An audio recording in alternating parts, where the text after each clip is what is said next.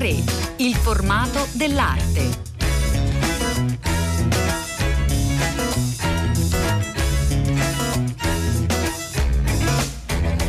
Buongiorno, buongiorno, a tutte le ascoltatrici e tutti gli ascoltatori, una puntata speciale oggi dia 3 eh, da Milano, Canova Thorvaldsen, la nascita della scultura moderna è la grande mostra alle Gallerie d'Italia, eh, Milano che eh, insomma, è possibile visitare fino al 15 marzo e ne vale davvero la pena, è una grande mostra con eh, più di 150 opere che mette a confronto eh, due maestri del neoclassicismo, due maestri eh, molto differenti in fondo, eh, ma ci facciamo raccontare innanzitutto eh, proprio un ritratto di questi due artisti straordinari da Fernando Mazzocca, che saluto, buongiorno, benvenuto. Buongiorno.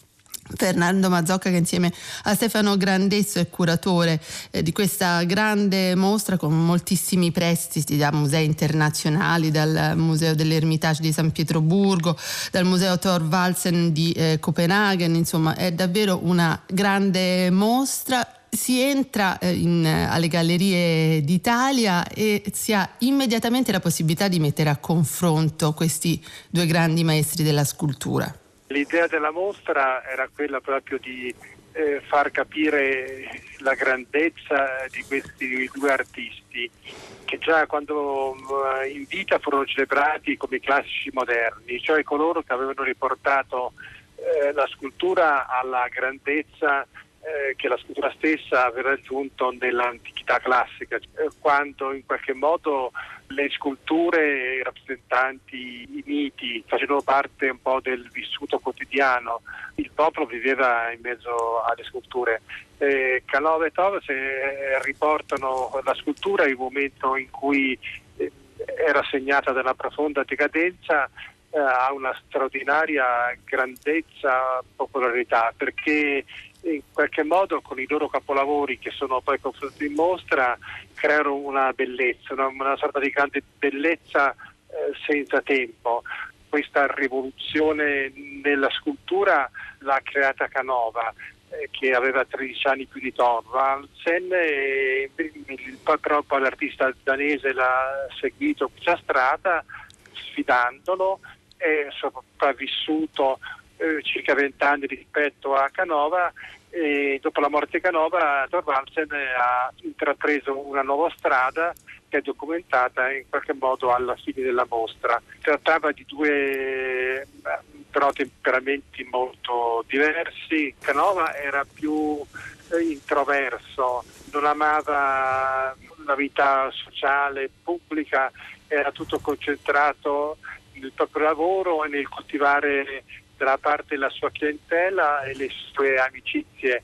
Amava molto scrivere. Abbiamo un immenso epistolario di Canova che ha un po' dialogato proprio scrivendo con personaggi di tutto il mondo. Mentre invece Thomason da buon nordico era incantato quindi dall'atmosfera allegra allora di Roma, sedotto dalla luce mediterranea, dalla gioia di vivere in Canova non si conoscono rapporti amorosi, non ha avuto delle donne che possono essere collegate alla sua biografia, invece Thomas ha avuto diverse amanti, una si chiamava Lituana Magnani e da questa ha avuto una figlia da cui è nata poi una discendenza, anche se poi non si è mai sposato, forse perché non voleva che il matrimonio e la vita familiare interferisse col suo lavoro e con la sua uh, libertà. Fernando Mazzocca voler fare un'interpretazione proprio spicciola, eh, però guardare eh, poi invece le opere in mostra, quelle di Canova, sono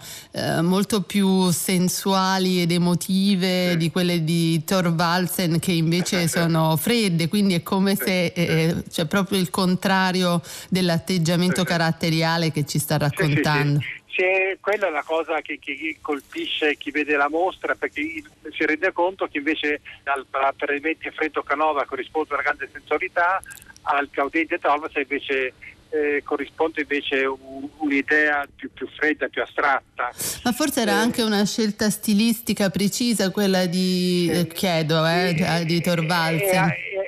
Anche hanno un diverso modo di lavorare, per cui Canova rifinisce in maniera quasi ossessiva le, le sue statue in modo che il marmo diventi addirittura vera carne. Canova introducisce il mito con una straordinaria realtà naturalezza Invece Tolves fa un'operazione contraria, mantiene il mito come qualcosa di distante, di sognato e lo fa attraverso uno stile che lascia il marmo quasi grezzo, Tolves non, non, rifinisce i suoi, marmi e poi hanno anche una diversa concezione del rapporto tra la figura e lo spazio. Mm. Eh, le figure di Canova eh, sembrano muoversi nello spazio di, verso di noi, invece le figure di Tolosen eh, rimangono distanti, e Tolosen privilegia un solo punto di vista, invece le statue di Canova vanno viste da diversi punti di vista come se ruotassero su se stesse o bisogna noi girare intorno per goderne la bellezza in infiniti dettagli. Quindi la visione di Canova è una visione in movimento. Canova eh, riesce in una straordinaria eh, dialettica tra l'ideale e la natura, invece Tolvas preferisce rendere tutta la, la, la forza, la bellezza solo dell'ideale. Ma quanto c'è proprio in questa scelta, in questo atteggiamento stilistico differente, eh, proprio anche la necessità di eh, Thorvaldsen di ehm, distanziarsi, di differenziarsi da Canova che era amatissimo, eh, quasi idolatrato proprio dai suoi contemporanei? Canova puntava che era stato abituato sin da bambino quando la madre è rimasta vedova l'aveva affidato al nonno che lo aveva messo subito a lavorare a, a scolpire il marmo perché il nonno era uno scalpellino, cioè, c'è, c'è uno scultore di, di, di oggetti da, eh, modesti. E quindi Canova aveva questo mestiere nel sangue, per lui la tecnica è un po' tutto per questo ha un grande istinto e rifugge un po' dalle teorie. Quindi è un artista tutto di cuore Canova. Thomas è un artista un po' tutto di testa, eh, tiene conto di queste teorie e quindi va verso la visione dell'ideale, de, de, dell'astrazione, mentre Canova ha una sensualità e una naturalezza e in qualche modo anche una unicità straordinaria. Canova era difficile mm. a, era a inimitabile. Mm. Tolvas in qualche modo no, crea un po' un'idea del multiplo che può essere fatto sempre. Ecco. Mentre Canova interveniva in maniera decisiva nella fase finale della lezione della statua, eh, perché gran parte poi delle statue erano fatte dai loro collaboratori. Invece Tolvas lascia fare tutto ai collaboratori. E per lui è importante solo ideare, modellare l'opera e poi i, i diversi collaboratori realizzavano una diversa parte dell'opera. Ecco. È davvero una mostra straordinaria, siete riusciti ad avere moltissimi prestiti museali da collezioni importanti come gli Uffizi di Firenze, il Getty Museum di Los Angeles, il Prado a Madrid, Brera, il Metropolitan Museum di New York, eh, in questa sede straordinaria che sono le Gallerie d'Italia, eh, grazie anche insomma, alla sponsorizzazione, al sostegno di Intesa San Paolo, ci sono eh, eh, davvero insomma, c'è la possibilità di un confronto importante tra due artisti e poi al di là del confronto di entrare proprio nel, nell'idea della scultura che avevano entrambi. Eh, grazie, grazie molte eh, a Fernando Mazzocca per essere stato grazie con noi.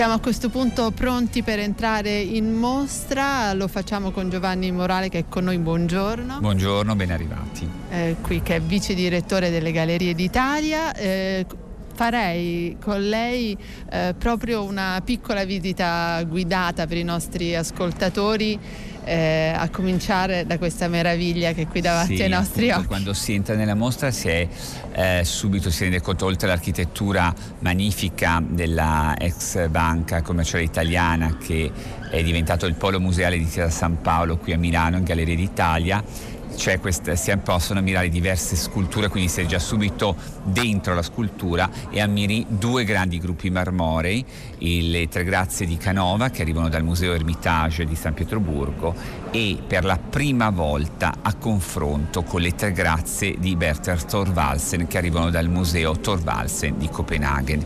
Due grandi della scultura dell'Ottocento che si dialogano queste, con queste armonie, con queste forme sinuose appunto delle figlie di, di, Venere, di Afrodite. Il visitatore può eh, vederli davanti, ma soprattutto devo dire dietro. Canova percepisce tutte le sue sculture a 360 gradi, quindi tu devi gustarle sempre. Infatti la mostra è fatta co- in modo tale che si possono vedere sempre da tutti i lati e qualora non fosse possibile c'è uno specchio sfumato che permette comunque la visione dal dietro. Mm. Come vediamo in mostra, eh, Bertert Torvalds è una visione diciamo frontale, quindi si, si, possono godere le tre grazie dal lato diciamo dell'ingresso del visitatore, mentre le tre grazie di Canova sono magnifiche da davanti e stupende, uniche anche da dietro. Quindi è un modo di leggere la eh, tridimensionalità della forma scultorea, eh, ma è proprio la museografia, cioè il modo in cui sono state disposte le statue, a fornirci una migliore fruizione delle opere stesse.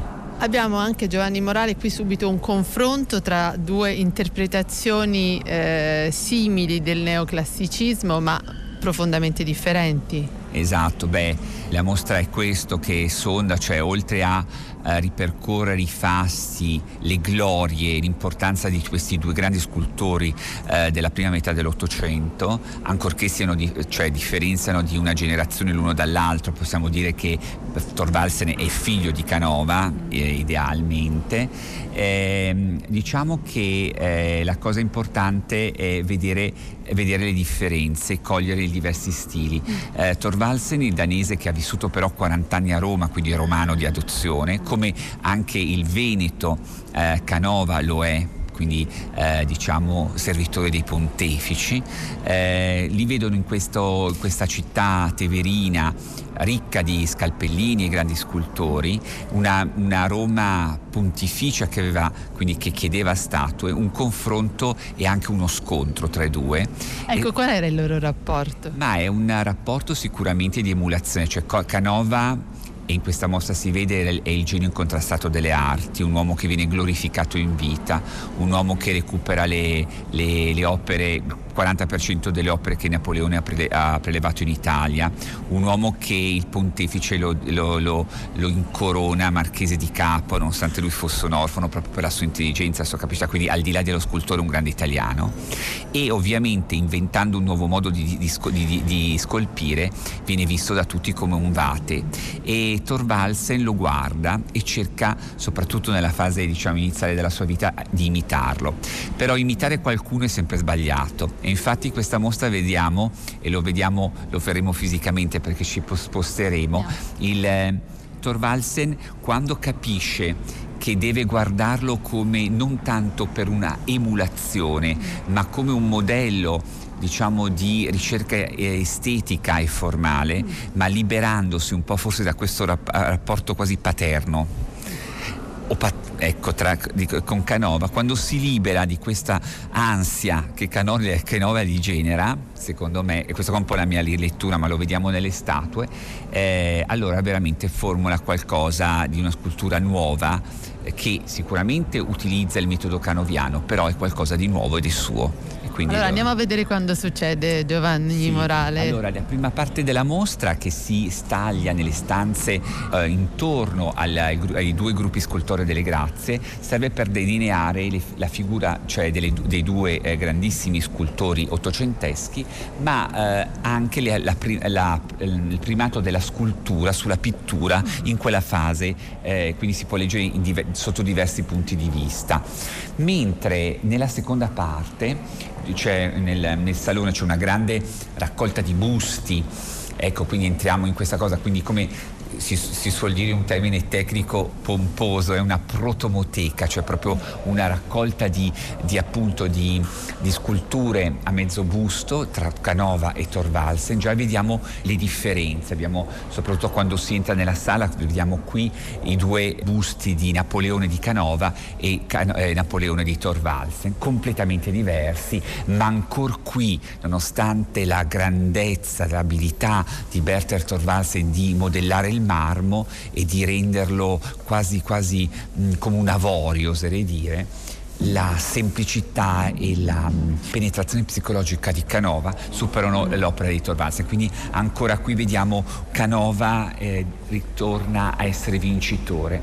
Mentre ad esempio in una delle ultime sale abbiamo due figure femminili, dopo aver passato, come vediamo, le grandi Veneri e le, quindi le grandi statuarie diciamo, dell'amorosità in piedi, poi dopo ricordiamo che la, la, la Paolina diciamo, è una Venere seduta, abbiamo queste due figure, sono due dee, sono le coppiere degli dei, eh, quindi diciamo la versione femminile di Ganimede, Ebe Ebe abbiamo, per la prima volta abbiamo la straordinaria Ebe di Canova e la Ebe di Thorvaldsen.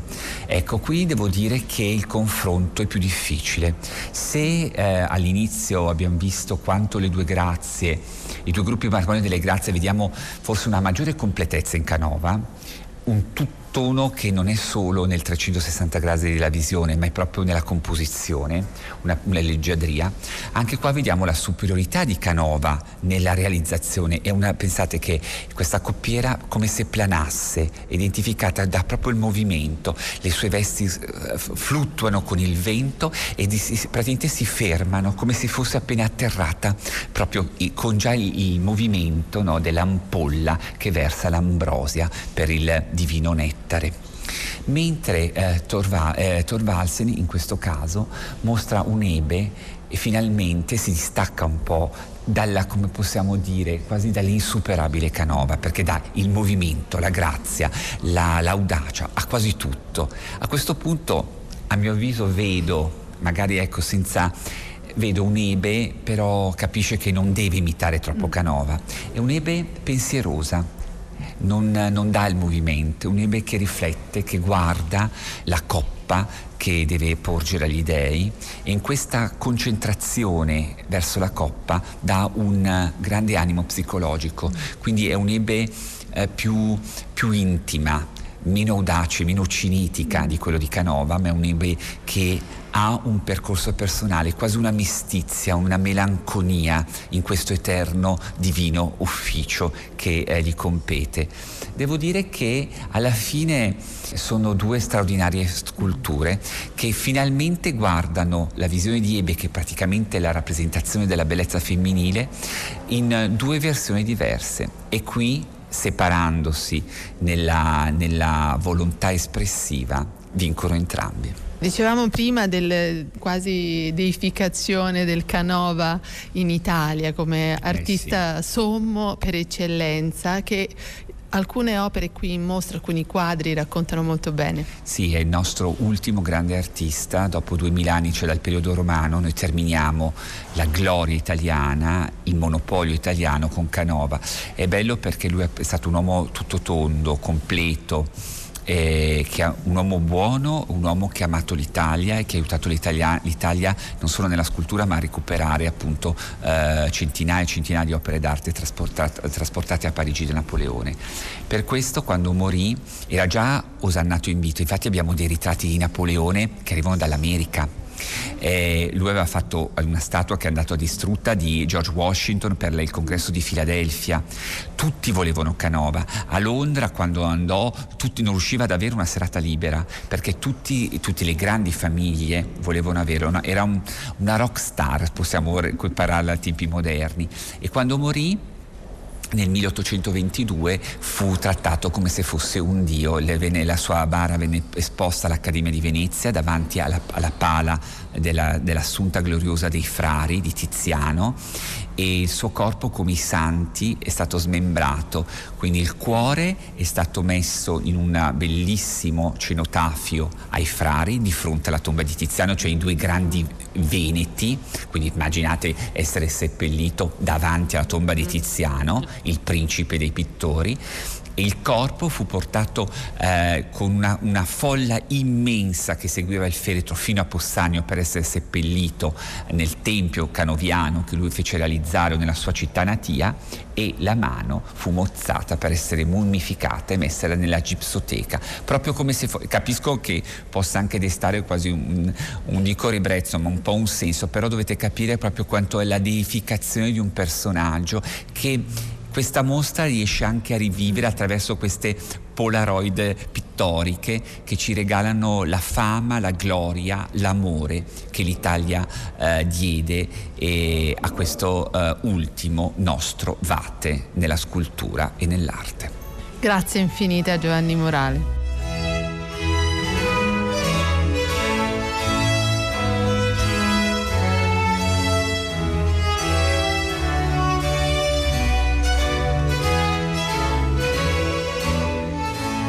C'è una piccola preziosa mostra da non perdere alle Gallerie d'Italia dopo aver visitato Canova e Thorvaldsen che eh, racconta eh, un progetto importante di storie restituite. Noi siamo con Barbara Costa che saluto, buongiorno. Buongiorno, grazie. Grazie per essere con noi. E, ecco, le chiedo di raccontarci eh, innanzitutto il progetto.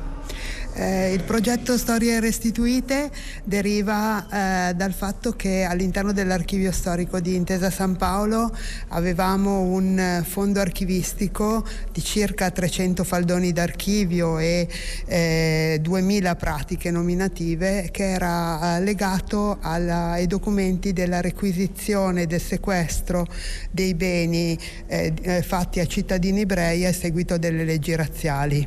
Nel febbraio del 39, quindi proprio qualche mese dopo che le prime leggi razziali avevano eh, portato al licenziamento eh, di moltissime persone, di tutti anzi le persone che lavoravano negli uffici pubblici, negli ospedali, nelle scuole, nelle università, nelle banche, nelle assicurazioni.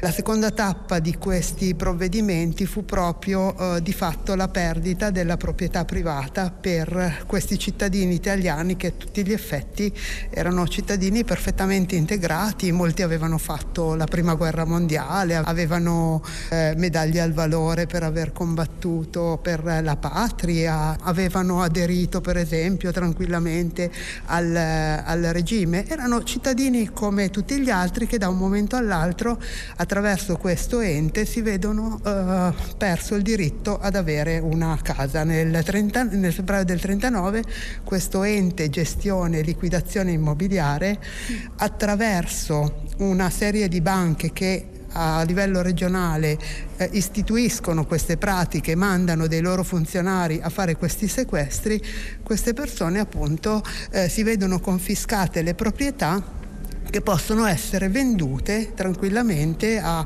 chiunque si presenti per poter eh, comprare. Eh, questi documenti eh, sono in banca proprio perché, come dicevo, questo, questo Egeli si affida ai crediti fondiari di alcune banche a livello regionale e eh, per la Lombardia era la Cassa di risparmio delle province lombarde. Questi funzionari sequestrano le, eh, gli immobili, dal 43 anche gli oggetti. Eh, la situazione precipita eh, con il 30 novembre 43 con la Repubblica Sociale Italiana, l'ordinanza Buffalini Guidi, che a questo punto eh, in cui gli ebrei diventano nemici dello Stato e non solo non possono possedere una casa, dei terreni, non possono più possedere neppure il contenuto di queste case, non possono possedere nulla di quello che hanno addosso, un anello, un vestito, qualunque cosa può essere sequestrata loro perché sono nemici dello Stato. E voi avete lavorato proprio con, come archivio per ritrovare questi oggetti, per catalogarli e renderli anche disponibili eventualmente agli eredi o chi intende fare delle, delle ricerche? Assolutamente, la mostra che c'è a Milano alle Gallerie d'Italia è come dire la punta dell'iceberg di un grosso lavoro che è durato due anni, che ha inteso restituire questi 300 faldoni di archivio, quindi stiamo parlando di migliaia e migliaia e migliaia di documenti alla pubblica fruizione. Tutti questi documenti non solo sono stati restaurati, conservati perfettamente, messi in faldoni da conservazione perché devono durare per centinaia di anni a venire a memoria di questi avvenimenti, ma questi documenti vengono resi disponibili a tutti nella sala di studio dell'archivio storico e per i discendenti, gli aventi diritto vengono anche messi a disposizione in copia. Per tutti i cittadini però questi documenti sono visibili in originale. Ecco, avete anche realizzato un piccolo volume, eh, anche questo è importante proprio come fruizione dell'archivio. Ecco, il piccolo volume che abbiamo eh, realizzato è legato al fatto di far capire che in un archivio come il nostro ci sono tantissime fonti che possono diciamo, integrare questo fondo delle geli. In particolare noi siamo in una banca e anche i dipendenti che lavoravano nelle banche a partire dal 38 furono licenziati. Nei, nelle banche abbiamo i fascicoli personali di queste persone e anche in questo ci sono le storie di queste persone che spesso si intrecciano poi con le storie delle confische che queste persone avevano subito.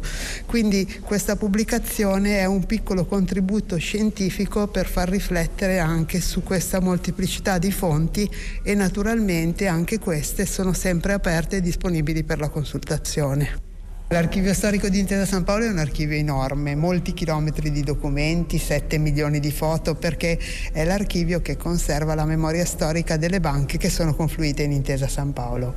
Fra queste banche ce n'è una che è la Cariplo, la Cassa di risparmio delle province lombarde, e questa è la storia di questo ufficio all'interno della Cariplo che per conto delle Geli faceva questi sequestri, quindi questi 300 faldoni sono uno dei nuclei più importanti dal punto di vista storico di questo archivio, ma sono una percentuale piccolissima di un archivio che è enorme.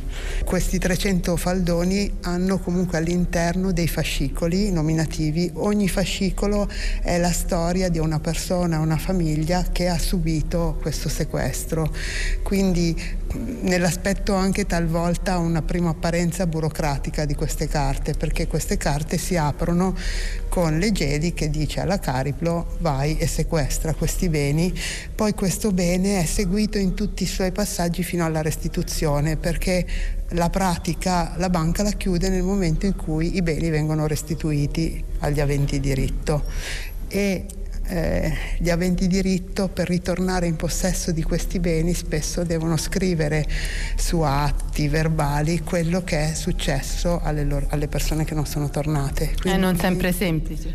Non è sempre semplice, tantissime persone non tornarono sono 600 i nominativi che noi abbiamo trovato in comune all'interno di questi fascicoli con ehm, il database del Centro di Documentazione Ebraica Contemporanea, che è il centro che, sta, che, che ha ricostruito di fatto tutte le biografie dei deportati in Italia.